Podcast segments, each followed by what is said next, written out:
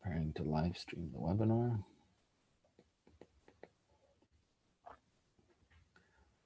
Setting up your webinar. Done. Okay, and we are live. Hello, world. Hello, everyone. It's Mindful Pat. Unfortunately, uh, Lele won't be joining us today, but we do have the world famous, the man, the myth, the legend. Here, me, Fabio. Hey, how's it going, Patrick? It's going well. How are you doing today? Ah, doing well, doing well. It's a beautiful day. Perfect. Welcome to the present show. Thanks for joining us today. Thank you for having me. So let's jump right into it. Tell us about mindfulness or how you got started, or are you interested or not? What is your take on it? Wow, that's uh, that's a large question. Um, well, mindfulness means a lot to me in that I think it is equivalent to having peace of mind. And sometimes you need an anchor to be able to be present. And I think there are many ways that we can experience mindfulness. I think that meditation is a tool towards mindfulness, but isn't the only way that we can be present or compassionate or experiencing non-judgment towards ourselves and others. So um so that's how i feel about the idea of mindfulness that it's an essential part of just being well because in our day-to-day life we can get caught up with what's going on at work what's going on at home what's going on interpersonally in relationships and sometimes it can become very overwhelming. And so just being anchored in a sense of just taking a step away from that stress and taking a moment to just detach from those cyclical negative thoughts or unhealthy ways of thinking so that you can just reintegrate and recalibrate and feel well. So that's how I feel about mindfulness. I don't know if I've answered your question.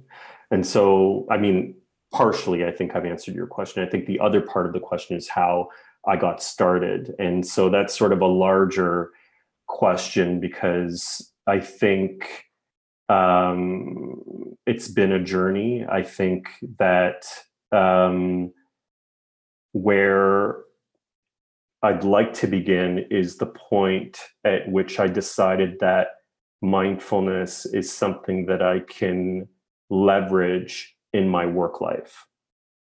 And I never really thought about it in that way because I've had a regular practice of my own at home on a day to day basis for the past couple of years, but I didn't really think about how I could sort of incorporate that in the workplace. So, and through a coincidental um, sequence of events, I um, went to a retreat. Um, was it two years ago now. No, no, no. It was last year. It was last year. Sorry, time is. Uh, so anyway, it was last year, and it was around March. And um, Rosmina Munji, who used to work at uh, IBM, uh, she is a practitioner of yoga and meditation. And she reached out to me and said that she was holding a mindfulness leadership workshop in Costa Rica. So I took advantage of that opportunity because um, I have gone to Rose's classes in the past. I know the work that she does. and I felt that it was a good opportunity for me to explore uh, this workshop. And so I went down to Costa Rica, and it was a week long workshop where she and two other um, practitioners um, essentially delivered mindfulness sessions, but also we talked about how could we, how could we, if we really thought about it, how could we incorporate mindfulness in the workplace? And of course, IBM has a really healthy mindfulness program already, but in terms of my little piece of the pie, what could I do in my little piece of the pie within the organization? So at the end of it, um, I was tasked with this idea of, you know, bringing the idea of um, of uh, a more healthy state of being, a healthy state of mind, uh, not only within myself as a leader, but also inspiring that within my team so that uh, they could um, be happier, right? So I got back and I thought, okay, well, look, you know, I don't have any credentials. I'm I, I'm not a meditation practitioner. I'm not, you know, a mindfulness expert. So how can I actually do this? So I gave it some thought and essentially I said, well, we could talk about it. Maybe we could just have conversations around mindfulness. So I basically went to my team and I said, look, I went away. Um, you know, we talked about this idea of being in the present moment, of being non judgmental, of being you know compassionate and you know how leaders can inspire that within their teams and you know how this can really create a healthier work environment would you be open for the next few weeks rather than us talking about operational things in our meetings would you mind if we sort of talked about different things um, and so through basically trial and error you know on a week to week basis i would choose an article and I would send out pre work to my team and say, okay, read this article or look at this video or go to this website. And they would um, look at it, review it, and then we would come back together and have a conversation. And the topics varied, right? So in the beginning, it was just about, okay, well, you know, what is this idea of mindfulness, right? and what does it mean to be a leader right and then uh, we sort of went to other subjects such as you know um, habits what is a habit right what is you know competitive advantage which is so i tried to incorporate some sort of business topics but i would talk about it from a mindfulness lens right so if we talk about trust and collaboration, for example, we know that trust and collaboration is important in the workplace. But how is that mindful? How is it being, how is trusting or or inspiring trust in the workplace a mindful thing to do? Um, and how does collaboration uh, inspire um, more efficiency within the workplace? And um, and stuff like that. So so we talked about those things. We also talked about um, the idea of being compassionate and what the what that means, self compassion, compassion towards others. Um, additionally, you know, one of there, there were two really I think breakthrough subjects that we tackled. One was the idea of reframing. So often on a day to day basis, we will identify problems, right? So let's say, I don't know, let me just say something really random. Um, group B is not giving Group A the information that they need to get their job done, right? So, you know, happens a lot in many different workplaces. Yes. And then what we would do is we would take that problem and say, okay, well, is that really the problem? Or is it the fact that we're not communicating what it is that we need? Maybe the other group isn't clear about what we need. Maybe they think they're actually delivering what they should be delivering. And so, by reframing the problem, what you're doing is you're stripping it apart. You're sort of peeling back the layers you're getting down to what the sort of categories of the issues are. And then what you are doing is assuming accountability. So, what is my part in this? So, often what happens is when we identify a problem, it's a very blaming thing. So, we'll blame something else external to us. And so, what we do in the reframing exercise is that it strips away the blame. And what it does is okay, what is the part that we own in this situation? How can we, um, you know, first of all, identify what the real problem or problems are, but then how could we come up with some real solutions? And so, and so that's an idea of the type of exercise that that we did, and so that was really successful. Another successful thing that we did was um, telling the mindful truth, hmm. and this is, I think, a powerful subject in the workplace because I just reflecting on my career, I know that for many years, what was equivalent or what was equated with professionalism was always saying yes, right? Mm-hmm. Always saying yes, even if in our gut we were feeling, you know what, I don't feel right about this, or I don't want to do this, right? And so what happens is, is that when we say yes, when we mean no, we build feelings of resentment, right? And so, what we will do is we will feel that resentment towards that other person or other entity, but who we're really resentful with is ourselves, right? right?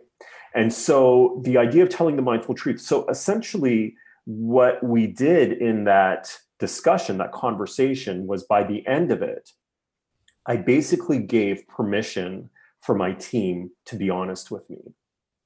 And even though it was something that was always implicit, or at least, you know, I always felt that it was something that um, was sort of a no brainer that people would just automatically be honest, right? But the truth is, I think that there are times when people might feel a little inhibited or intimidated and uh, to you know and and it might prevent them from being honest about you know their work capacity for example. Maybe they're working day and night on a project that you don't know about right? Maybe they are really super stressed. Maybe they're having something personal going on in their own lives that you know they don't feel you know comfortable about sharing but it's impacting their ability to get the job done. So these are things that that um, sort of inspire a culture of trust is when you sort of build that rapport and credibility with your peers, with your colleagues, with your direct reports, so that they can actually open up to you. So that was also another really successful uh, conversation that we had. And then, um, and then we wrapped it up. So, so I didn't know how the these conversations would evolve. And so it sort of happened really organically in that I would sort of read an article and say, hey, look, this would be a really good thing for us to talk about and sort of get people's sense of, of the, the subject. And, you know, um, and then what happened was as I went on week to week to week, and this is when I was working with my specific team, um, I thought, hey, you know, this actually looks like a package. I could actually package this up. And so it ended up being a nine week pilot workshop that I did with my team. And I will tell you that in my career, I would probably say personally, it was one of the most gratifying experiences to be able to do this because of how it made my team feel. And mm. to hear people say, Fabio, thank you. I feel so much happier because of this. Or Fabio, thank you. You know, I really am benefit from these discussions because I'm even incorporating this in my personal life.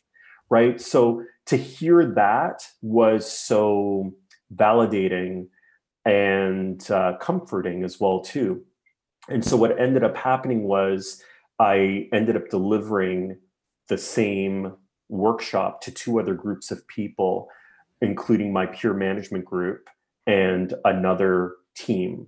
So, um, so that that's how I sort of that's the arc of of what took place from the time I was inspired to sort of introduce mindfulness into the workplace and where um, where we are now, if that makes any sense.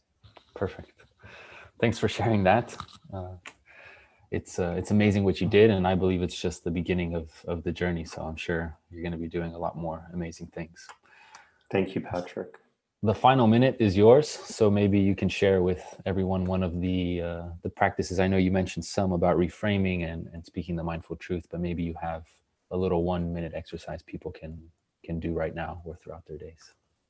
Well, that uh, Thank you. Uh, one of the first things that we talked about was this idea, and it was pulled from a book. And um, of course, I can't remember the, the book offhand, but uh, uh, it's this idea of taking five.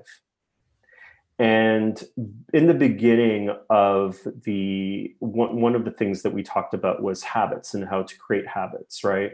And so this idea of taking five is just taking five minutes to yourself taking five minutes to um, sort of maybe grab a tea or walk around the block or just disconnect from the stresses of your workday. And so when we think about um, the the idea of a habit, um, there are really three things, and this is what I pulled from this book, and I will share you uh, share with you what that book is uh, once I remember. But there were three things that was brought, that were brought up in this book about the idea of a habit or starting a new practice, and that is identifying the practice. Well, what it is, what is it that you want to sort of introduce, and then the second thing is is to focus on it, right? Just focus on that practice, and then the last thing is is that um, when you uh, are distracted, just refocus. So it's practice, identifying the practice, focusing, and refocusing, right? And one of the tools that they give is this idea of take five. So you can take that five minutes to do meditation. You could take that five minutes to have a grab a tea. You could take that five minutes to walk around the block. And so, um, and so that was one of the things that I encouraged my my team to do is to take that take five so that they could be a lot more mindful in the workplace. Excellent. Thank you for sharing uh, the take five. And everyone thanks for watching. Fabio thanks for sharing your story. And have a most mindful rest of the day. Uh, thank you patrick and, and you as well and everyone